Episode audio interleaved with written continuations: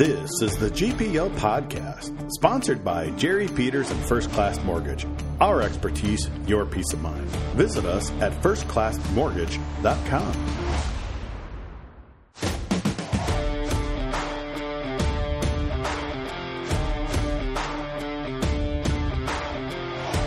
Now, here's Jupe and Vigo.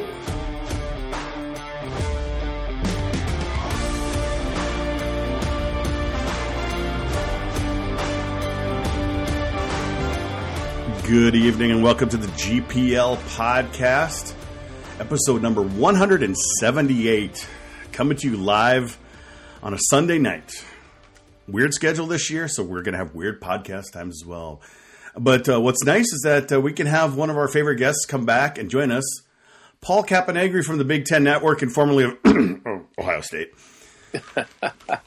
Nice, th- nice, Oh, is nice that my, you to was join us. cue to say hello? I don't Yeah. know. Was that my cue to say hello?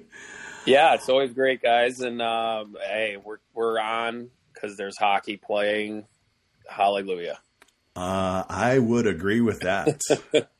and and you're getting a little more TV time this year.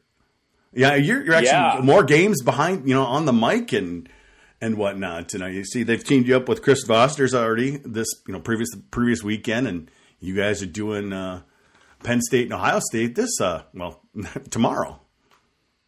Well, Penn, yeah, Penn State, Wisconsin. Before Yeah. you guys, uh, both nights. Yeah, I know it's great. I, I, I mean, I love doing it all. So you know, I tell put me to work. But uh, you know, it's it's good. I love it. Uh, you get to, you know, you're you're you get a little more involved in each game, a little more detail of each team.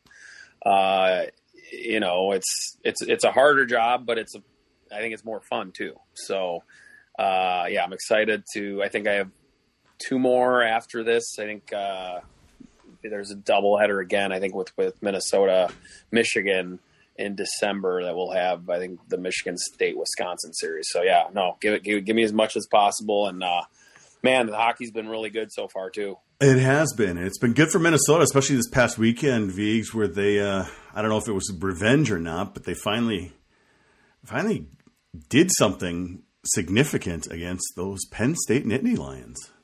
Well, I think most of the players thought it was a significant series. All week, you'd heard the players talk about how frustrated they were they didn't get to play that game at Penn State at the end of last season. It just came up again and again, whether the media prompted it or not. You could just tell that they felt not quite cheated, like Jeff Fontaine said, but they really felt like they were ready to get over that hump and take care of Penn State because I think last year we saw with Bob's team, he invested in developing all of his players, and they were a completely different team that second half of the season than they were in the first half. He invested in them, so that team that gave up all those goals in that first series at Mariucci was not the team that went out there to play at the end of the season, and I don't think would have been the same team in the playoffs playing there in an elimination game. And I think we saw all that investment pay off last weekend. You saw a pretty veteran team ready to play. And and Cappy, we know that Penn State lost a lot of players from last year's team, which is which is very unfortunate for them. You know how their season ended. You know after having such a good team, um, I thought they were a little outdone. Definitely on Thursday, Friday they did pick it up and play much better. Yeah, I, I was able to watch that game a little more thoroughly, and they did look better. I, I think there was a big discrepancy. I think on Thursday in faceoffs, Oh yeah, which is you know it's very you know it, that stat it's brought up, but it's I think it's very underrated because I mean you win the faceoffs, you have the puck, you're not chasing it, and uh, you know that's a big one, especially for a younger team. When you don't have the puck, you're kind of like, okay, what am I doing out here, really? You know, if you're chasing it all the time. So, uh, you know, yeah, I, I think you know Viggs was right, and I, I mean, I was upset last year. I was supposed to be between the benches in that that Big Ten semifinal. I'm like, got to be kidding me here. But I think it was it was going to be interesting on both of those semifinals. You had two teams coming in Michigan and Minnesota. You know, against teams that had the veteran guy, you know, veteran guys and teams. But you know, we move on to the next year, and and uh, I like the way the Gophers played. Yeah, Penn State. You know, they're a little green, and you know, there's not there's not going to be a lot of time. You don't have a lot of non-conference games to kind of get your feet wet or anything, you're right in there for uh, Big Ten right away. And you, you know when you go to a you know when you go to the Gophers and you have these a lot of freshmen and they're playing on this bigger sheet ice, they probably aren't practicing on at all, and you could definitely see on the power play that you know Minnesota had their way with them a lot last weekend, and it's probably the trickiest part of when you go into that bigger rink is keeping your spots the right way because you have all that extra ice, and uh, I think that can you know that plays with tricks on your mind the most. Well, like you guys said, um, the, the face-offs were quite a difference uh, that Thursday night, Vigs, and then much better Friday. But I would say there was just a lot of those intangibles that the Ghost were doing. It seems like they were really aggressive on their forecheck, and it wasn't like past years where they're always seem to be kind of like that step too late. They seem to really clog up Penn State in their defensive zone. Yeah, in years past, I've had the f- good fortune to be able to watch them practice and prepare for playing Penn State, for all the pucks they throw behind you, for all the forechecks and guys they fly out of the zone, you know, how much pressure they put on you. And Minnesota had been practicing for that in years past. It's not like they came into those series unprepared, but they knew how to execute this past weekend. And I think that was the big difference. They were in the right spots. They were above pucks. They were in the middle of the rink. They made Penn State have to go to the side and slow down. Uh, the defensemen never got split up the middle. You just saw all those intangibles pay off because they knew where to be, and so they could play faster. You know, it's a little bit an inexperienced Penn State team, but Minnesota executed their game plan. And Viggs also, I know, is one thing you were mentioning as well is that um, it wasn't just the the veteran defensemen; it was some of the new guys who were very calm and patient with the puck. Yeah, I thought Brock Faber looked fantastic in his debut. Super confident, low panic point, held on the puck when he needed to, in the right spots, didn't skate himself out of position. Uh, it was fun to watch him get right into the play. I think Koster's got a little bit more uh, learning to do about what he can get away with at the Big Ten level, but definitely they they they fit right in really nicely. All right, so we got some questions coming in already from from our chat. Um, Ryan Davis, he wants to know, hey, Cappy, what's your favorite arena in the Big Ten, and what's your kind of favorite moment while broadcasting? Oh, that's interesting. Um, I think my favorite arena is mostly because of the student section is at in Happy Valley in Penn State. Oh, okay.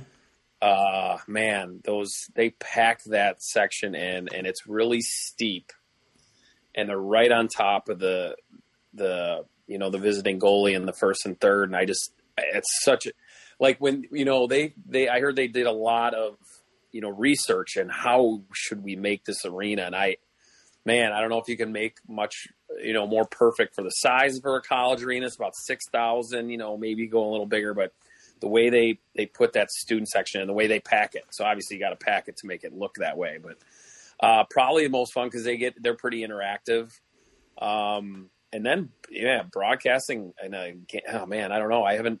I honestly was gonna be last semifinal being between those two benches. It was like, man, this is gonna be awesome. I think it was gonna be Dan and Dave Starman were gonna be up in the booth, and then yeah. I was gonna be right there between. That would have been the one. And obviously because it was the semifinal too. I hadn't done a playoff game yet, mm-hmm. One other cool one was when Minnesota beat Wisconsin. I was between it was Dan, Dan and Ben up in the in the uh, booth, and I was doing kind of like the the the um, you know Brian Boucher role between the benches mm-hmm. for that, and you guys beat the Gophers beat Wisconsin uh, to clinch the Big Ten regular season title that that game on senior night against you know obviously your biggest rival in the Big Ten. So that was probably the the coolest um, broadcasting moment that I actually got to do. well, you know, one thing we have this season is that um, there's not a lot of people at the rink. Um, you know, you've got the camera guys there, but the broadcasters are at a studio somewhere, and it's kind of leads into one of my questions from Drew Cove, our boy Drew Cove, who's been a guest on the show several times He's what's your biggest challenges in broadcasting away from the rink? Um, pro, you know, pro, the, I guess probably the biggest one is not being able to see everything. Mm-hmm.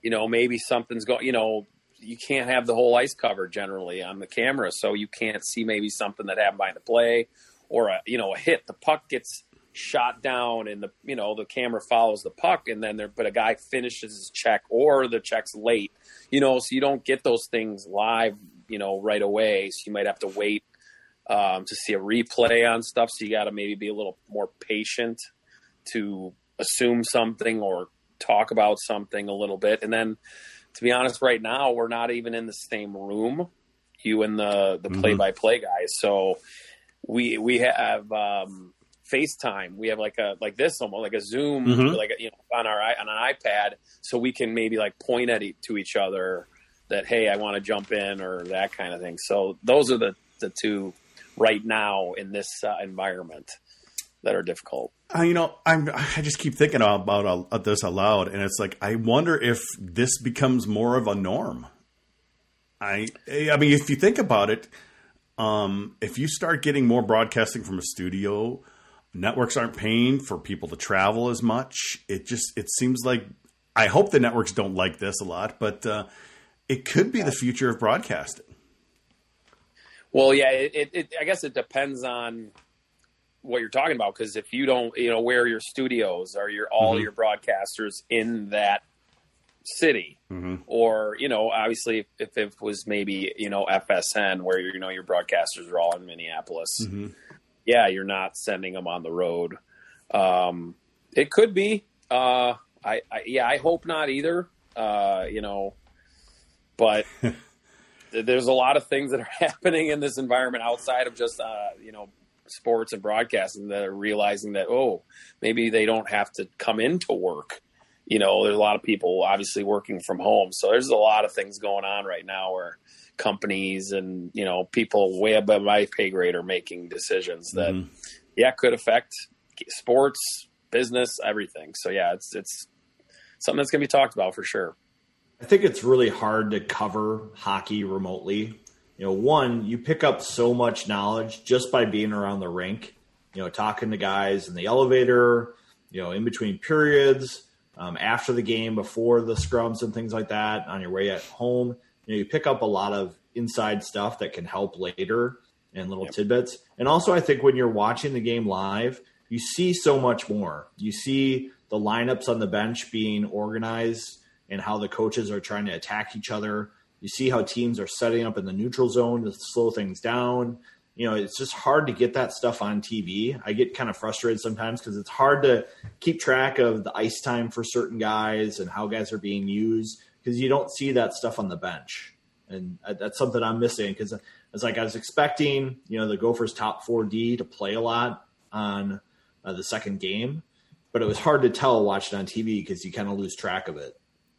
And it might be a little harder to read those numbers too, Vigs. Those uh, throwback uniforms numbers were not easy to read. I, I love the unis. I mean, I I do, but um, for one thing, you also had players kind of a couple players or one or two players change their numbers this year, and I was like, who? Wait, who is that? And what? I can't quite see their number. It, it wasn't. It wasn't great for television. Those new uh, retro uniforms this weekend, Vigs. Yeah, you have to pick up on the skating styles of a couple Mm-hmm. guys. You can tell that uh, Koster kind of hunches over a little bit. He's a little bit smaller. It's pretty easy to pick out Staudiker and Brinkman. Uh, you know, you just have to look for skating styles a little bit for guys. It's weird. It's definitely weird. Oh, let me take a look. Okay, I know we got some Twitter questions here. Boy, Oh, Tim Hapke, he's kind of talking about, you know, I think you even retweeted this uh, from Instagram earlier. Um, Tim Hapke, with the Weber's injury, do one of the extra D men start to practice at forward, or do they start picking up someone on the transfer portal? Because, you know, Weber, it looks like, is going to have, uh, what is it, back surgery or something like that, Vigs? Yep, he posted on Instagram that he's going to have back surgery on Friday. You know, he had all those eye injury and surgeries last year that mm-hmm. kept him off the ice, and this is another hiccup for him.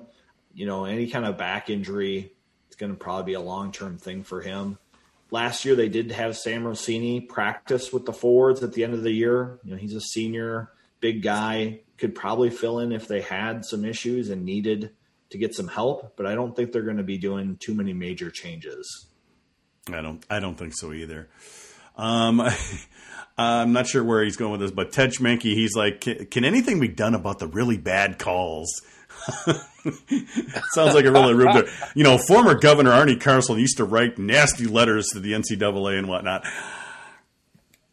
Uh, who's that directed at? I, I, it can be directed at any one of us because you know, you know, we're all fans too. We see terrible calls. Um, sure. A lot of people were might even complain about that that empty net thing that happened uh, the other night for the Gophers, but I don't think he had possession of the puck yet. So, well, how did, how did you feel about that call? Because a lot of people were saying, "Ooh, that could have been an automatic goal." Vigs. I don't think it's an automatic goal. I, yeah. I heard the radio call uh, by Mazzocco and Shaver. They're a little one sided. So if that's where you're getting your perspective on officiating, hey, that's their job, right? Exactly. Yeah. You know, Glen Sonmor probably would have screamed bloody murder on that one for longtime listeners. You know, the calls are going to be the calls. Anytime you're a hockey team or a hockey player, you have to make sure that you don't let the officials be a difference maker and you just have to rise above it. It's going to be a challenge. It could be like bad ice or bad bounce. Uh, don't put yourself in position to get bad penalties, like where you raise your elbow as you make contact with someone. It doesn't matter, you know, how you didn't try to do it, but if it happens and the ref's looking at it, they're going to call you for it. If you put your stick near somebody's skates and they step in it, they're going to call it. So you just can't have those mistakes happen. You know, Cappy, I'm kind of wondering if though the, the referees this year, I mean, they're only hearing people from the bench. They're not hearing a big crowd scream at them when they missed a call or something that, and then right. might think, oh, I might want to do a makeup call. They're not kind of hearing that, so it it might be a little psychologically different for the refs because there's not they're used to getting bludgeoned out there by the crowds. Yeah, I, think yeah, right. Yeah, the thing now though they're hearing so well as they're hearing every player and coach very well, whereas you know the coaches could get lost, muffled in that you know crowd yeah, noise. Yeah. Well, right now, I mean, even the even the TV's picking things up. You know, I've heard a few you know coarse words that they were probably hoping they could have got out of there so far, but you know, there's been a couple plays that I, you know, a couple hits I know it was our first broadcast was uh, the Michigan Arizona State game, and you know it's such a tough call. Like Eric was talking about with the hitting, and you're keeping your arms down, and man, when when a guy's skating and he has the puck and his he's way you know he's lurched way over and his head's at like waist level. Like, what is a guy supposed to do? Just let him you know free go by. But if you hit him, even with your hands down, it looks really bad, and it's a you know head contact and it's like what are you supposed to do? It's it's just a lot of and i get it safety is for sure the most important thing but there's just a lot of tricky things out there right now and it's very difficult for referees to be honest. Well i think uh, don lucia always said the difference in the amateur and college game from the professional game is in the professional game you can blow a guy up to send a physical message. In college and amateur sports your goal should be to separate them from the puck if you're going to go above and beyond separating them from the puck, you're putting yourself at risk for getting called for a penalty if the other player is defenseless. Right. Yeah, I mean, there's just a lot. There's just there's a lot of gray area right now. Um, and but I, you know, like you said, it's, going to be it'd be interesting to see it. You know, refs do it; they're human beings. They mm-hmm. do makeup calls when someone's had two in a row they, they're looking for the smallest little trip on the other team. It's just human nature to look for that. It's just always been. That's why I love referees all through my playing career. I, I, think I think it's I think it's also interesting too is that the coaches are going to have to learn to maybe button their lip a little bit. They're used to yelling and like you mentioned, getting drowned out by the crowd, but now you're going to hear the coaches as clear as day, and they need to be careful of getting bench minors here. Yeah, I think there were a couple NHL coaches who commented about that in the bubble. they had to watch themselves not only for for that, but for going too hard after their own players. You know, if they see a player make a mistake on the ice and they get too upset, you know, maybe you change the confidence of your own players. Uh, Bob even talked about that in the first game. He's like, "Oh man, I'm coaching like it's midseason. It's opening weekend. I've got to calm myself down a little bit because he, you know, you want to coach, you want to make your players better, but at the same time, you got to let them play, especially this early. Well, I kind of wanted to get back to the, the Penn State series here a little bit. Um, you know, we talked about how well Minnesota did that first night, Vigs, and they really kind of locked down Mr. Limoges. Um, he was a minus four on the night. He did. He was. He was. He was even. You know, Friday night, but Thursday night, uh, it, it, was a rough night for him. And he's kind of. He's like one of the guys who needs to be strong for Penn State in order for them to not finish in last place like they were picked to finish. Well, I think it was a good strategy by the Gophers to play a possession offense against him and force him to play defense. Bob said, you know, that was one of the game plans going into the weekend is put guys out there who could be heavy, you know, kind of that Sorenson Meyers type player where they grind it away and they get the puck deep and they make them play at the, you know, the non fun end of the ice. Mm-hmm.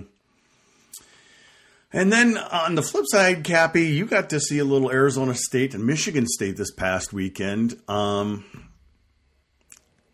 Arizona State, it's going to be tough for them to win games this year, uh, especially all games on the road. But uh, how do you think they looked, and how do you think how do you like this kind of bringing in this team as uh, an associate kind of member just to fill games this year?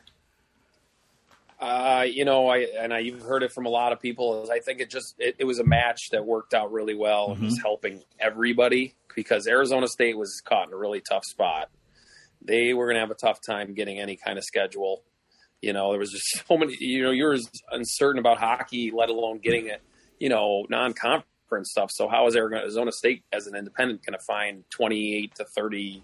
You know, random games and travel. You know, they're a huge travel you know, whether they're home or away, someone's going to travel a lot. So, uh, you know, and then it gave Big Ten to get four more games. You're playing 28. That's a, you know, hey, you're trying to get as many as possible besides a 24 game conference schedule. So I think it was a perfect match as long as, you know, in the Big Ten and the Pac 12 have kind of the same guidelines in terms of safety rules and all that kind of stuff. So they're on the same page there. So that, and in terms of that part, it worked out really well. I think it's going to be tough for them. Um, obviously, they're they you lose a your one twenty a guy that scored sixty goals in three years in college hockey. He's been out the last two games. You know that maybe would have swayed him a goal or two here and there. Maybe they would have split with Michigan State. Um, but it's going to be hard. They're staying on the road the first eight games, so there's you know they're not they're going to be on like a 23 game road 23 day road trip. That's not easy, you know. So you know, I, you know, it's going to be interesting this year because there's no pairwise.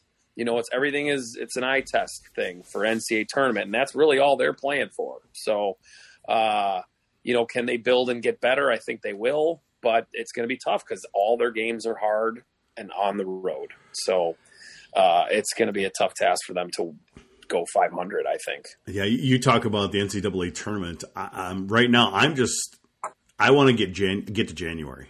Well, I, I, guess I was speaking in yeah. you know, I you know if we can get to January and hopefully for Norm. Yeah.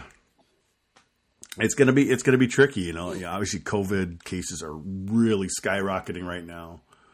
Um, you know, Vigs, you know, we heard even Coach even say on his post game, like he was concerned that Thursday about you know something going on at 10:30. You should have seen me at 10:30 morning. He didn't re- refer to anything. It was kind of interesting when he said that in the post game conference. I'm like, and you're and like, I wonder if they had somebody who may have pest tested. Who knows? But it's gonna be like this. All of a sudden, it's gonna be very unknown until last second. I mean, how many games have been get canceled in the last minute this past weekend? Yeah, I mean, we've seen it all around college hockey, college football. It's difficult. You know, part of the things that make me wonder about a 10:30 meeting does somebody have symptoms and they're not sure yet? Is somebody coming back from a COVID positive test and they need a, a negative test that day to, to play? You know, there's a lot of things that, that could be the topic of a meeting at that time of day. But uh, he did say everybody for Penn State, Minnesota tested negative, and they were good to play, and he was he was looking forward to it. And I think that's one of the reasons why they're trying to get these games in in such a short window, like we're seeing Minnesota play Penn State, now play Ohio State. They'll take a little break, and then they'll go on their other four game trip here coming up. And one thing we're just not going to know, Cappy, is that a lot of these players all around college hockey may have already been sick, and we're never going to know this. Uh, we we heard just recently that Coach Motzko had it sometime this year.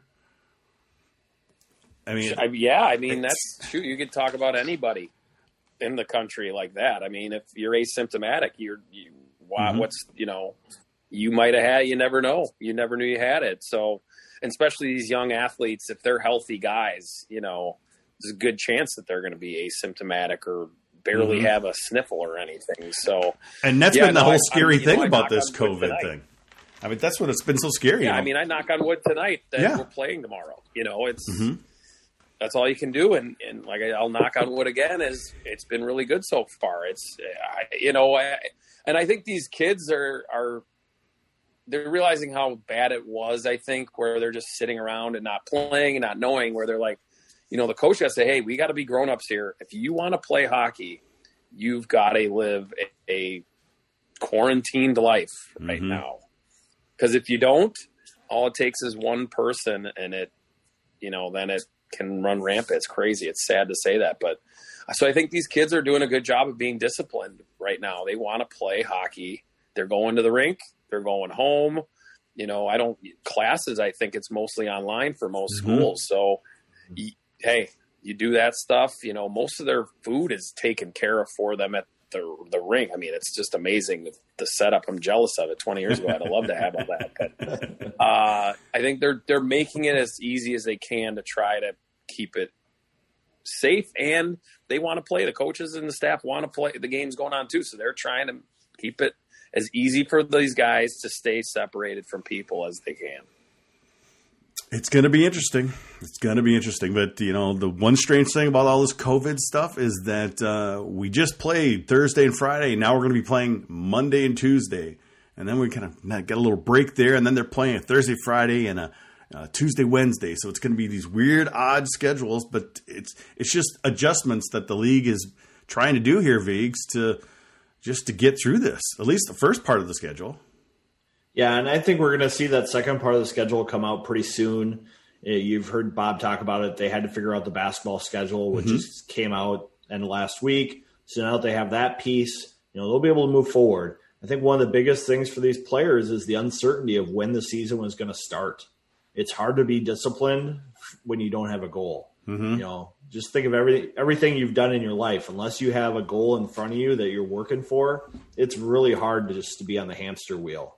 And so, giving these players, you know, a, a wedding date with a ring, as Bob would like to say, is really important to keep them focused. And you know, I think with a veteran team like Minnesota, it's helpful for them. With Ohio State, it's going to be a little bit of a different team this year, isn't it, Cappy? Uh, yeah, I think. Obviously, we don't know. We don't know yet. Um, they're the only team. I was, you know, uh, text, texting with Leanne. There's SID today, uh, and yeah, they're the only. She doesn't really know. I mean, obviously, she doesn't isn't in tune with the team, you know, per like a coach. But yeah, they haven't played. They're the only team that hasn't played yet. Um, so I think that's going to be an advantage for the Gophers, obviously, especially early on you know, I think the the biggest thing they got for them is is in, in between the pipes. They got, you know, aside from Strauss Mann or maybe equal to him, probably the, the, the two best goalies or at least returning goalies. You know, uh, at least on paper right now. So I think that's they can start in goal and go from there. And I think they have three transfers coming into play as well. So you know, you never know with those guys. I mean, transfers. You look at uh, right now is doing well for Wisconsin, but they did the same thing a couple of years ago, and it was a disaster in that. So, um, yeah, I think it's going to be interesting. I think they're going to play the same style. They're going to be the same type of team. Mhm. You know, goalie defense, keep it low scoring if they can. You know, not not beat themselves. So those are the things. Uh, you know, the, the Gophers are for sure going to be the higher skill, higher speed team, but you know that's you know, who knows with the first game when they haven't played yet. So it's uh, it's going to be interesting. I'm I'm looking forward to it. Yeah, it's weird looking at their roster, not seeing Joshua and Laczynski and and, Right. and Mason. I feel like those guys played with you. It's funny we were talking about that with uh, Lewandowski with with Michigan State, and uh, when you have success as a freshman and then you end up staying for four years.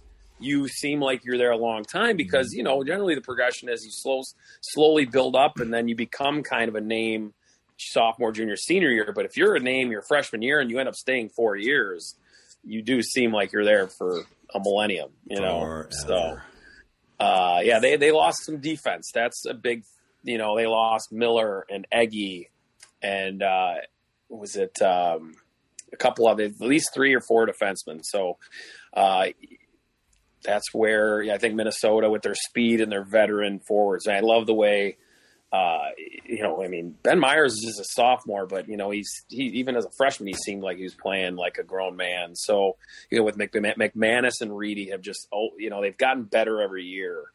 And then you know, you got Sammy and McLaughlin. I think McLaughlin is a guy that I think could be really good, and I think if he gets a little more consistent, could elevate to maybe the top forward on that team at time. You know, so there's a lot of wealth of forward riches there, and uh, it's going to be interesting to see how if they can exploit the young Ohio State D.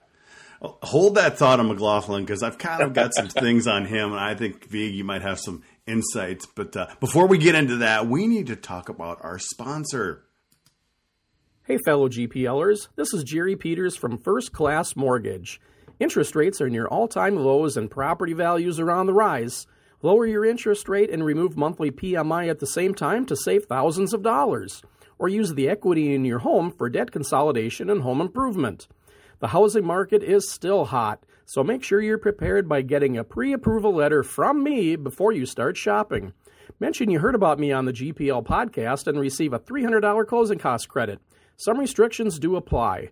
Call me today at 612 940 3291 or visit firstclassmortgage.com to fill out a free online application.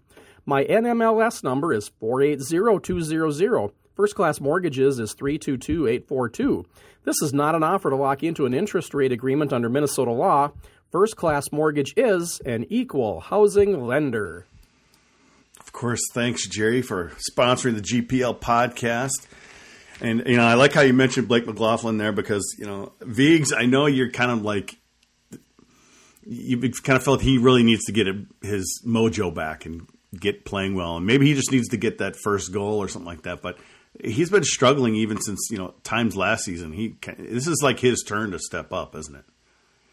Yeah, Blake is a real streaky player. When he's on and engaged and being that kind of fiery instigator type player, he raises his game to another level. So when he's feeling it and engaged, he can be a really good player.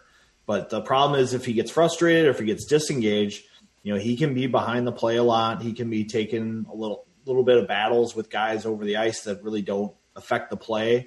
And so he's got a big roller coaster game to him right now. And if he can get headed on an uphill track and keep building on that, he can be a really effective player because you know, as Cappy says, when he's on, he's really good. And that's going to be the the key. You know, we've been talking about this on the previous podcast. Cappy is you know Minnesota, and you know the coaches said this. They need those players like that to step up their game.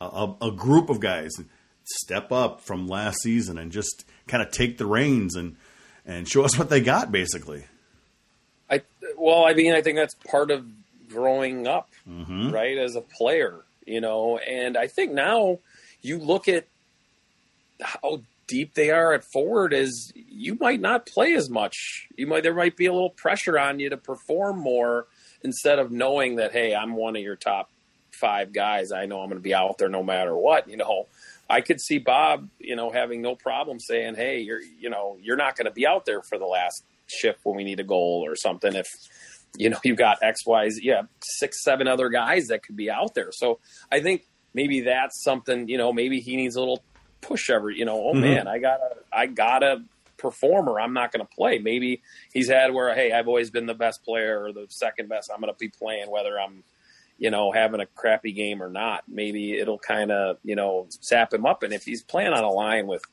that he's doing with Sammy Walker, I, you know, that's going to help too because you know, when you're playing with good players, I feel like there's pressure on you to, hey, I got to bring my share when I'm playing with really good players. And I think that's something that maybe could help his game. And then, like I said, just getting older and, you know, much more mature and, you know, more, the more mature you are, the more consistent you can fight through maybe when you're not feeling great the first period. Mm-hmm. Go, hey, I can, I can still turn this around in the second, that type of thing. And I wouldn't overlook putting Brannon McManus on that line as something that is almost like a bit of a soothsayer thing by Bob to Sammy and Blake. You know, Brannon's a pretty loose guy. You you see him on TV, you see him around in interviews. He's got a great attitude to the game, and he also has a great attitude for that line. I asked him about that after the second game. You know, what do you think about when you're joining that line? He's like, you know, I'm a helper. I just got to try to keep up with them up and down the ice and help them be successful and chip in points when I can. And they looked pretty good as a line together. I thought they played much better in the second game than they did the first. And so if you can get them going and that trio sticks together, they're going to be dangerous. You know, one thing that the fans are always worried about and the players have, have talked about a little bit, Cappy, is the fact that they are playing in front of zero fans or, or a couple cardboard cutouts, a little bit of family here and there. Looks like that's getting shut down even more. Uh, have you ever had to play with no fans or anything interesting like that? How would, uh, as a player, I'm just kind of thinking, how would you really adjust? Because it is an adjustment. I mean, not since you know minor hockey, really. You know, mm-hmm. once you know I left for juniors, there was at least hundreds of people, you know, or or whatever. Twin Cities, I think Vulcans were probably the lowest uh, attended mm-hmm. USHL games that I can recall uh, playing in. But I think I think it might come into a factor maybe knock on wood we're playing in you know mid January, late you know the dog days, quote unquote, of the season, where you know sometimes that that crowd can boost you and give you a little adrenaline rush. Or quite honestly I enjoyed the visiting fans more. I liked being. I, we played at Cornell, one of the most fun places to play because their fans interacted with the visiting players and chanted things. And I remember they played the Michigan fight song when we played them one time because because Michigan had just beaten us in football that that Saturday. We uh-huh. played them at noon and lost to them in football. We came out for warmups and the Cornell band played the Michigan fight song.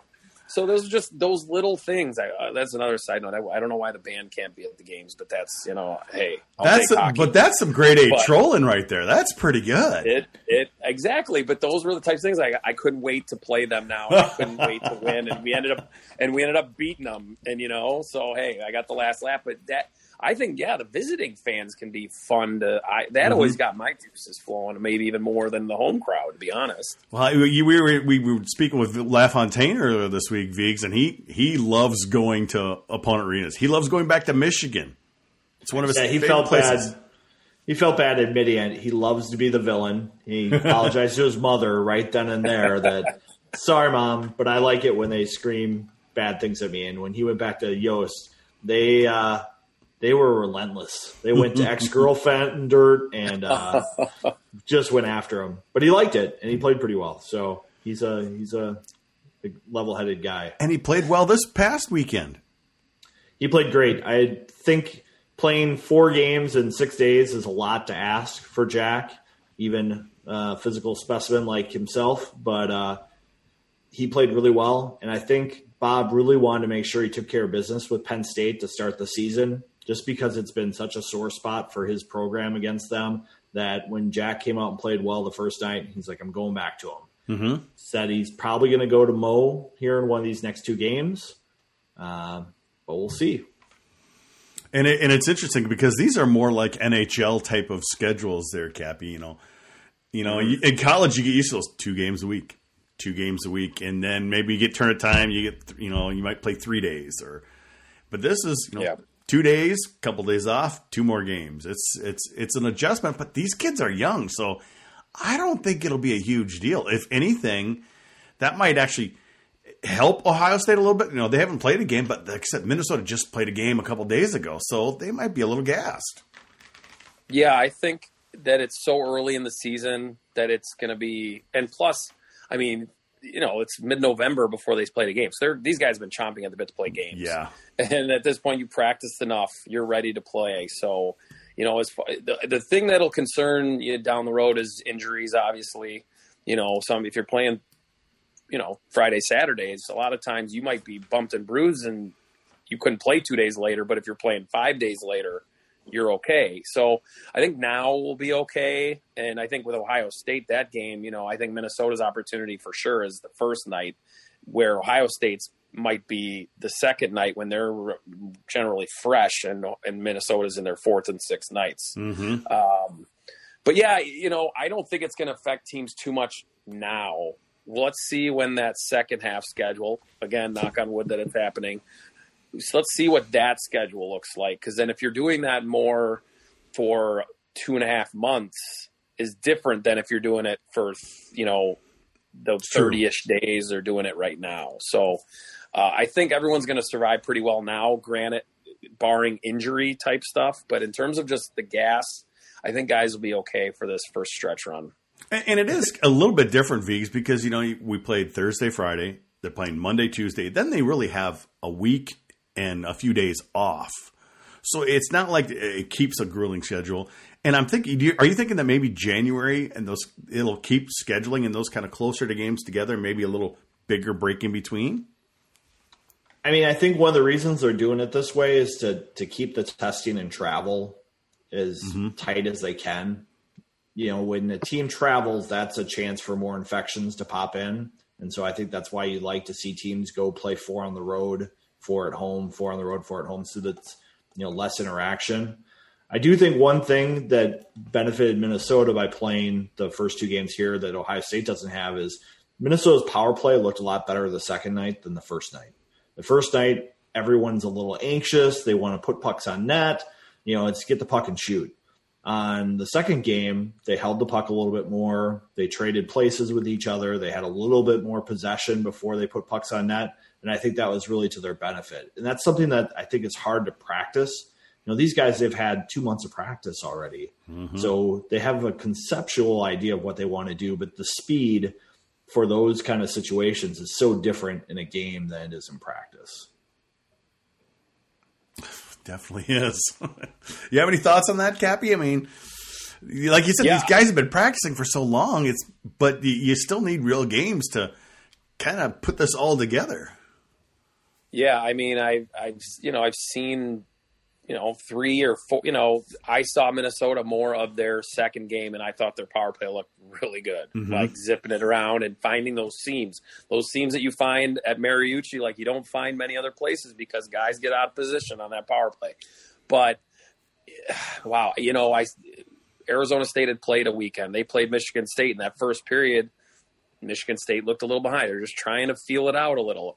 They looked better in terms of team play because of the practice, but you see, I don't care who you are, freshman, senior, little bit of jitters that first game. You don't know. You're nervous about the season. Am I going to be successful? And you haven't hit anybody other than your own teammates, and you don't really hit those guys 100%. So, uh, it's definitely going to play a factor, especially you know Monday night for the Gophers against a team that the only team that hasn't played. So that's something they can jump on. But yeah, it's it's an, it's a it's a weird year. I asked all the coaches that when we've had talks about how they've had so much practice time, and they said for some things it was great and some things it wasn't. You know, it, it too much practice time, guys. It's really hard to keep them concentrated in on that, not knowing, especially when they didn't know if they were going to have games or not. Well, one thing that did happen this weekend, Vigs, that we first, you know, we, we heard about but didn't really see it in action yet, was the new point system in the Big Ten. You know, we had Michigan and uh, Wisconsin go to overtime, and that kind of enacted that tweak in the point system, which I think we're all pretty much fans of here. We kind of wish it would be like this way in the NHL. I mean, they did change it in that you know you don't get your full three points for an overtime win, but uh, you seemed like a really big fan of this uh, when when that happened uh, Friday night, Vigs. Yeah, I hate loser points. I hate people playing for ties to secure points. I think if you're still playing hockey for something, you should have something to lose as well. So I, I think it's good for the standings. I understand in the NHL they want everybody in it for as long as possible. College hockey, I want to separate the cream from mm-hmm. the the milk. You know, I want to see who's the best team, and if they're the best team, I don't want them playing for ties at the end and then give the other team something. Same thing in the standings. You know, if I'm looking for someone to come out of a series, I don't want extra free points going to those teams. I want everybody to earn it. So I think it it puts a little bit more clarity in the standings. Do you wish the uh, the NCAA would uh, do something similar? Yeah, I think because so. because technically that was a win for Michigan and a loss for Wisconsin since they won in the first five minutes of overtime, correct? Well, I think they were planning on doing some sort of The weighted, weighted thing, pairwise yeah. thing Correct. for overtime wins and losses. Oh boy. It's so you know it wasn't much, but it was something. You know, I think you should be giving the winning team a little something extra than the losing team. I don't think it should just be a straight tie. You're still playing hockey. Yeah, What- and what are your thoughts, that Cappy? all- yeah, I'm glad that they're all on the same board in terms of the rule. And you know, everyone's going straight to three on three now in the NCAA and overtime. Uh, you know, I think that's important to be on the same page. And it was just too much, quite frankly, too, with having. I- know the network. I, for me, it doesn't matter, but the network didn't like how games were almost three hours at, for some of them. Mhm. Um, when you'd go to five on five, then three on three, and then a shootout, and then the quality wasn't very good because the ice was so poor. After playing a five minute overtime, after a twenty minute period, and then you're going to play a three on three, the three on threes weren't very good a lot of the time. And I think teams too now are so adept at playing this three on three game. I know the the Arizona State with Michigan State game that we did was a very boring three on three overtime. to be quite honest, because these guys have watched so many NHL games with it. They know to hey, we're going to pull it out of the zone. We don't we didn't like that. Let's restart instead of taking a chance and then you know sending the other team on a two on one or a two on oh. That's not happening a whole lot uh, now, but. I'm glad everyone's on the same page, and I'm glad the Big Ten is the way it is with just the one overtime three on three right to it, and and the standings, the points. Yep. And and And that the was only people go ahead. the only people who haven't learned how to play three on three are like Zach Parise, Mikko Koivu, Ryan Suter. For all you Wild fans out there, they are staying out there as long as possible. Here we go. Uh, well, there you go. I just had to take that. You shot. had to go there, right? There's so many Wild fans who, who love that, but uh, the players know how to do it. It's a slower game, but it's still fun to watch. And, and I thought it was a great ending to that game because it was late in the overtime, and uh, the, the Michigan player made a great move. It was, and it was a great move, and it was great patience by him. He ended up having an open net, basically. I thought it was, I thought it was fun. So Yeah, no, I mean that's what's kind of scary about Michigan this year is they're very young, but these young guys aren't playing very young mhm. and they're poised with the puck and they probably benefited the most of all the practice time if I were to guess of any team is because those guys got a little extra time to get some chemistry with guys they hadn't played with before. But yeah, no, they're they're going to be dangerous all year, and and you know what's different between that team and years past is they have a goalie now, and uh, yeah, that's you know that's going to be the biggest thing for teams to get over is not just the skill, but they got a great goalie in back in the back end. And I think another thing that'll be interesting to see is how college coaches adjust to those young players, because you always see it in baseball. Is you see how a player likes to hit, and then they don't see that anymore. So players, you know, they'll see certain forechecks or they'll see some sort of neutral zone configuration that they're very comfortable with, and there's others they're not. And I know when Minnesota prepare for Quinn Hughes, there were very specific game plans for how to keep him out of the center of the ice and how to keep the puck off his stick. And so when you start seeing these young players have some habits on the ice, uh, these Big Ten coaches are pretty smart and they'll start to come up with some game plans to slow them down. And that'll be fun to watch over the season. I think we saw that happen to Sammy Walker his freshman year. Coaches started to play him a little differently, and now he has to adjust. And those elite players, you know, you can't stop them one way. They'll find another way mm-hmm. to be successful, and it takes time for that to happen. I think. and we, we we even talked about that, you know, in those previous years with Quentin Hughes, is that they did an excellent job of shutting him down. He wasn't as dominant as he was against other teams that he played against. He was Yeah, great. With, Minnesota had some veteran players on Yeah. their PK, and they were able to kind of slow them down a little bit. yeah, I. I, that's the question with them is they've got like So many of eight them. of those guys now. Yeah. So you know, last year you could see it so many times with Quinn Hughes. I mean, he did not belong in college hockey two years ago. I'm sorry. I mean, look what he did in the NHL his Mhm. rookie year. I mean, he almost was trying to do way too much, and guys would just sit and watch him as he tried to rush it up. And he was great at doing it, but even in college, if you got three guys on you, you're not going to work at yourself out. I don't care how, how good you are, but yeah, this this team it'll be. You're right. You know, players will get figured out, but man, they got a lot more guys to get figured out now than just a couple guys. So that's where it's going to be uh, difficult for everybody. And a good Well, Michi- think that- a good Michigan team is good for the Big Ten. Well, and I think it's good for those players that they have to figure out how to work with other players too. You know, sometimes these guys Yep. get to this level, they've been able to do it on their own a lot. And so Yep. they have to have that vision and that confidence in their teammates. And that's something I think's developed a little bit. Yeah, and I think that's why I said a little bit about how they've had extra practice time to, like, wow, these guys on my line are good. I thought I was good, but no, they're good too. So I got to step up my game, and I think that's Minnesota's an older version of that. You know, most of their guys have been there, but I depth wise, man, those three line, I can't. I'm, I'm, a little jealous that I didn't get that assignment come December eighth and 9th. you know, I'll have the uh, the other two games, but man, the, that series is going to be fun. I believe that's at Yost, or is that at Mary? It's at Yost. It's at Yost. Okay. It's Either way, Yost. the ice at both the ice at both arenas is fast, Mhm. and it's, it's, it's that's going to be awesome. That's going to be some uh, must see TV. And actually, a note on the Michigan State series coming up. It's rumored that uh, FSN is going to be picking up those games, folks. So Yeah, Anthony LaPanta is going to be calling those games from what I believe he released on his Russo uh, podcast. that December third and fourth, I Perhaps? yeah, that's Oh, Or is the, he? they need a color guy. They tell him give him my number. I can do the game from my house, right, or something.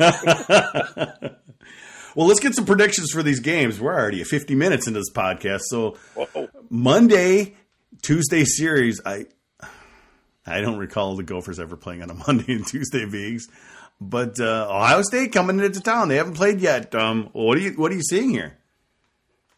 I mean, I think Minnesota is going to have the jump on Monday. You know, they'll have the the couple days of recovery to regain their legs. One of the things we talked about is the games are being condensed. You know, there's a shorter intermission. There's only one TV timeout per period. I think that started to gas Minnesota a little bit on Friday in the as the game went on. Mhm. They looked a little slower. Penn State almost came back into the game. Minnesota took a couple penalties that are maybe fatigue penalties. And I think that could trickle into a Tuesday. But I think on Monday, Minnesota is going to have enough of a advantage to win that game. I think Ohio State, maybe their goalie pulls one out on Tuesday. I'm seeing a split. Ooh, seeing a split. All right, Cappy, your alma mater. How you feeling? trying feeling? to think last year we had a pretty close call. I think it went we were almost exactly Yep. spot spot on with like I think there was some overtimes and a tie. I'm not sure, or not an overtime tie, but no, close. Uh, I, I'm the same at, in the first game. I think you know Minnesota. will I'll give you a score four two. I'll go there. Uh, I think Minnesota will come out and, and take advantage of a team that hasn't played. And then I'm thinking more. I, I could see maybe a two-one overtime for Ohio State, maybe in the second game. I think, you know, maybe a three-on-three, maybe a shootout. So, I think Ohio State maybe get an extra point in overtime on overtime or shootout on Tuesday. I'm going full homer mode, guys. Go for sweep. Come on. I I got I got to ride this positivity for a little while because I just I'm just I, right now I'm just hoping we come back in January. So I'm just going to try to ride the positivity as much as I can. And it, where it's going to be building up for that big series at Yost, and you know, in a few weeks down the road, where it's going to be, you know, some Titans clashing. It'll be a big series. So sweet Yeah, I- for me. I think we're going to see a higher scoring game Monday and a lower scoring game Tuesday. Mm-hmm. That guy behind the bench for the Buckeyes, he can choke down that neutral zone pretty effectively. You know, Rohlik's done a great job with that program. I just don't see a lot of goals once his players get their feet under them. Yeah, I, and then, then you know Tommy Nappier, and that's the, the the X factor. You know, he he could he could pull off a forty five save performance, you know, in one of the games, even the first night. So, uh, but I I love the way I love Minnesota's lineup. Their three lines are pretty powerful, pretty. You know, DeSampo skates so well. I, you know, he hasn't lit it up yet. I think he's right there to do it. I mean, Reedy had he left off right where it was last year. So, man, I I like their up front, and then Jack LaCombe looks really good. You know, especially Friday. I didn't see as much of Thursday, but you know, he looked like he's gains. He looked good last year, but he looked like he gained a step, and he's really confident out there. Well, thanks for joining us again, Cap. We're doing this, you know, video thing this year and trying to. this is practice for me for games. You know? well, there you go. Going from one to you got you point to me when it's my turn. I'm ready to go. well, I know I just really appreciate you joining us. You know, you've been helping us out these last couple of years, and it's always fun it. to have you on when we play Ohio State because, yeah. We play them all the time now, so we get to bring you hey, on. I told you I'll come on and talk about anybody. You know I like to talk, so and you're going, you're going, to, you're actually going to Madison tomorrow, but you're not going to be at the rink tomorrow. Yeah, we're going to be at the Rush Studios. I think too much is going on at the Big yeah. Ten studio. So with, I think there's they're doing five basketball games on Wednesday, something around something wild. So they're going to be doing that too. I think they're loading up with basketball coming for Thanksgiving. So uh, yeah, we'll be in uh, Madison, but not at at LaBahn. Uh, we'll be down the road somewhere. I don't know exactly where. The Wherever the driver brings you is really your bees. Wherever the, the address in my GPS or my iPhone says for me to go. So, but hey, like like you guys, I'm watching and I'm working, calling games. Uh, I'll take it. You want to yeah. send me to Fargo? I'll do it. So and college hockey is back. That's I was watching all the. I wa- great. I was watching all the games. Great. You know, the previous games, the previous weekend. You know, Arizona State, Michigan. It was fun watching them. It was fun watching that Michigan or Michigan State and Arizona State games that you guys were doing. Um, yep. Double header these next two days for Big Ten Network. I love that. Hockey, I mean, this is a holiday week, right? Yeah, I love that. People are, you know, it's a bummer that you know maybe people aren't going to visit family as much. So hey, hunker down and you Watch got hockey puck. all Watch week. It's going to be nice. Yeah. remember, yeah. you can follow Cappy on Twitter at Cappy27 and Vigs you're doing a little more writing for the GPL this year because you know our boy uh, Russo is kind of cutting you in, isn't he? well, you know he's a little bored with the NHL, still trying to figure out when they're yep. going to play. Yikes. They might not be playing for a while. It they're could be a hard a time figuring out how to split a dollar. Yeah. So we'll see. I'm uh, writing a little something on Sammy Walker for tomorrow. Everybody can check it out on GPL. You know he's taking more draws this year. I think he's a more complete player, which is a dangerous thing for the rest of college hockey he's already pretty fast and electric, but if he gets some more detail to his game, he's going to be a complete mm-hmm. player, and you're going to see seeing those minuses disappear. That will be nice, and you can follow Vigo's you know uh, writings on GPL, and you know there's still quite a bit of great stuff he's got on the Athletic from you know this past season. A lot of great in-depth articles. So make sure you check that out and follow him at evigo on Twitter. But that's going to do it for this episode of the GPL podcast. I want to thank our guest, Paul Caponigri, and we're going to be back. It looks like Wednesday, December 2nd, since, you know, the teams are off for a little bit here. And we'll, uh, recap the OSU series, preview the Michigan State series, and it'll be a good time. But for those of you listening or watching live on YouTube, we'll have just a short bit of uh, overtime for the rest of you. Thanks for listening.